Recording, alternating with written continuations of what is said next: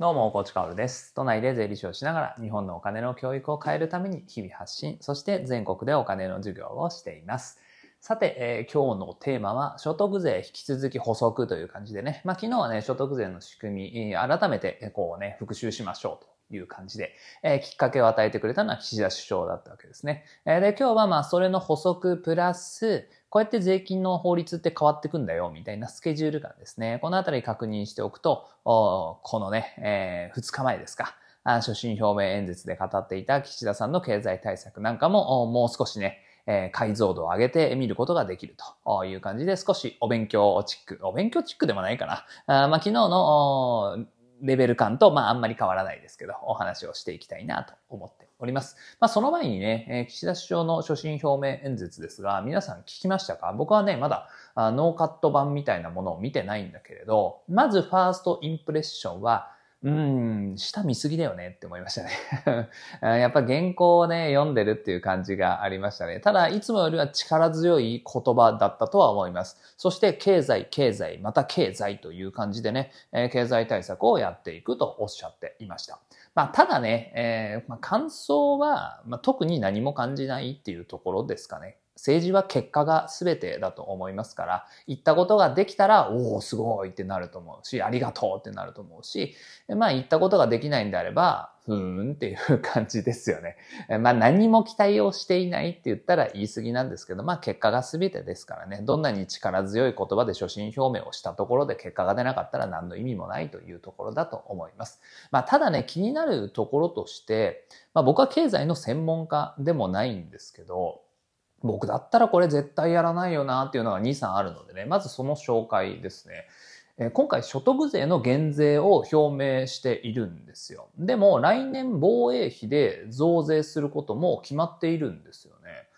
減税と増税同時にやるぐらいだったらどっちもやらない方が良くないですか？いや、シンプルに僕はそう思うんですよね。増税しますっていうのが決まっている。でも減税もしますって決まっている。いやいやいや、どっちもやらない方がいいでしょうっていうね。こうコストをね、カットできますから、どっちもやらずに防衛費、それでも必要であるんであれば、あ軍事国債というね、えー手法がありますから、まあそれで僕だったらやるかなというところです。あとはもう一つね、経済、経済、また経済という感じで経済対策について力強く語っていたんですけど、経済対策として減税を行うんであれば、所得税の減税っていうのはやらないですね、僕だったら。なぜなら効果がないからです。しかも1年限定みたいな話が出ているんだけれど、限定にするっていうのはまあありえないですよね。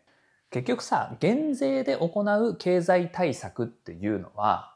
国民一人一人がまあ少し減税があって手元のお金が少し増えたから消費に回そうかなっていう気持ちになることが重要なわけじゃないですか。まあ、その感覚に国民がならなければ消費は回らないわけですよね。でも所得税減税されました。1年間限定ですって言った時にその感覚気持ちになるかって言ったらならないと思うんですよ。昨日もね僕たちは学んだんですが所得税というのは、まあ、一般の所得の人でもね、まあ、低所得者じゃなくて一般層までほとんど払ってないってことが昨日分かりましたよね。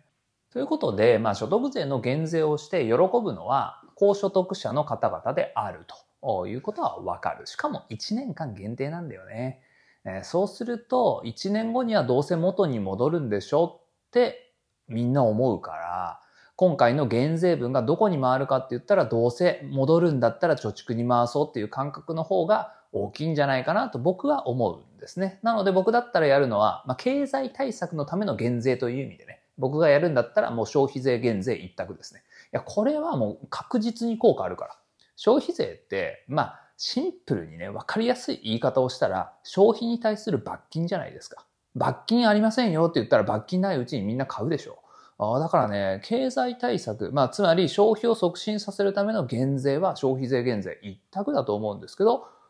うん、なんか他に奇策があるんですかね。所得税を減税して、プラスアルファで何かすることによって、とんでもない経済対策、消費促進になるんですかね。いや、僕はちょっと思いつかないので、まあ、結果を見たいなと思います。政治は結果が全てですからね。えーさて、本題に行きましょう。今日は所得税の話、昨日の続きです。昨日はね、もう補足しないみたいな雰囲気を自分で醸し出した気がするんですけど、やっぱり昨日のね、話せなかった部分、所得税の仕組みの個人事業主フリーランスの方をちょっとお話ししたいなと思います。まあ、所得税の仕組みということでね、昨日はおさらいをしたんです。所得税は収入に課せられる税金であると。そして、計算の仕組みとしては収入をスタートとしていろんなものを引き切って引き切った後の金額これを課税所得と呼びますがその課税所得に税率をかけて税金を計算するとそんな話をしましたでこの国で一番代表的な収入給料ですね。会社員、公務員が勤めていることによっていただける収入給料ですが、この給料を深掘りする形で仕組みを学んだわけです。まあ、ちょっと余談ですけど、この国で働き方として一番多いのは、2023年現在は公務員と会社員なんですよね。まあ、会社員公務員と。あそして、まあ、 Voicy のリスナーさんも僕のチャンネルに限ってはね、会社員公務員の方が一番多いんですよ。これ全体の半分ぐらいですね。もう半分の中に、まあ、個人事業主とかフリーランスとか、学生とか専業主婦とか、まあ、あとは多分、うん、引退された方とか、あとは経営者とか、まあ、いろんな方が詰まっているという感じなんですよね。やっぱりだから給料をもらって生活をしているっていう人は多いし、えー、給料の所得税の仕組みを知っておくってことは非常に重要なんじゃないかなと僕は思いました。まあ、しかもね、その、会社員公務員じゃない人もね、会社員公務員時代もあっただろうし、これからまた会社員公務員時代、時代が来るかもしれないからね。時代というか、あその人の経歴としてまた会社員公務員に戻ることもありますからね。まあ、ここがやっぱり基本であると。で、一方でフリーランス、個人事業主の所得税の仕組みは、まあ一緒ですよね、基本はね。収入があっていろんなものを引いて、最後に税率をかけると。そして引くものは経費と青色申告特別控除、そして各種控除ですね。経費はもうね、売上に関係する経費、あなたの心が決めますということで、えー、売上に関係する出費で、心が痛まないものというか、やましくないものね。え、どんなに詰められても一点の曇りもなく、これは誰が何と言おうと仕事に関係あるんですって言われる、言えるものですよ。これを経費として詰め込んでいきましょう。えそして青色申告特別控除。これはね、青色申告というちょっと難しい帳簿を作ると特典としてもらえる控除なんですけど、最大65万円引けますからね。いや、めちゃくちゃでかいです、これは。そして白色申告はこの国においてメリット一つもないので、むしろデメリットがあるので、え青色申告一択でいきましょう。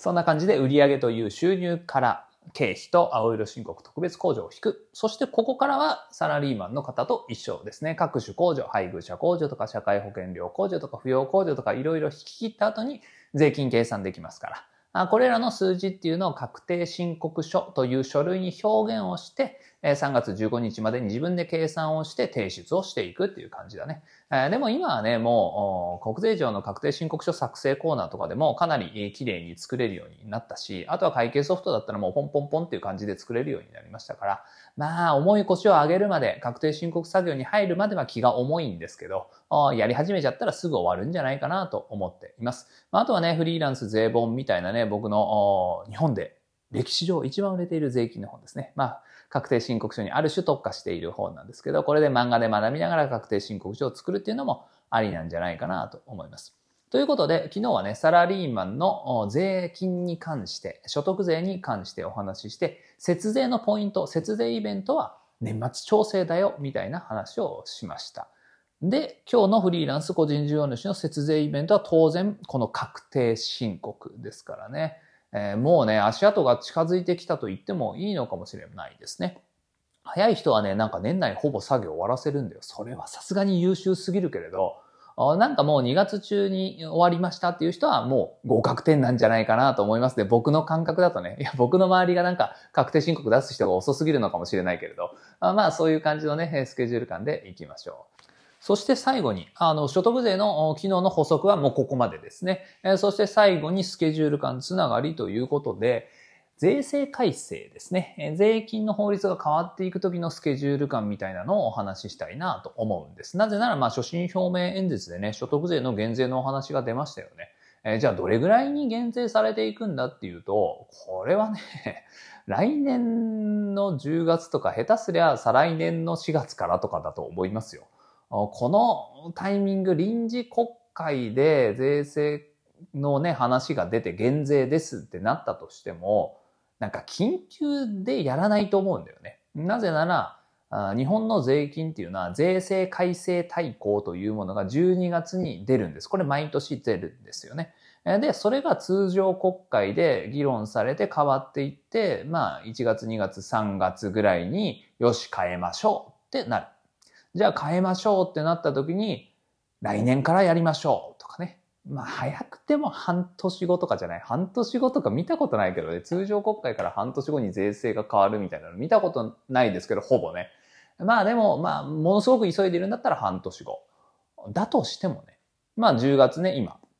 臨時国会でお話があった所得税減税。これがもう最速で12月の税制改正に乗ったとして、通常国会でもう一回話されて、通って、で、半年後ってなったらやっぱ10月なんだよね。来年の10月ぐらいだと思うんですよね。だからね、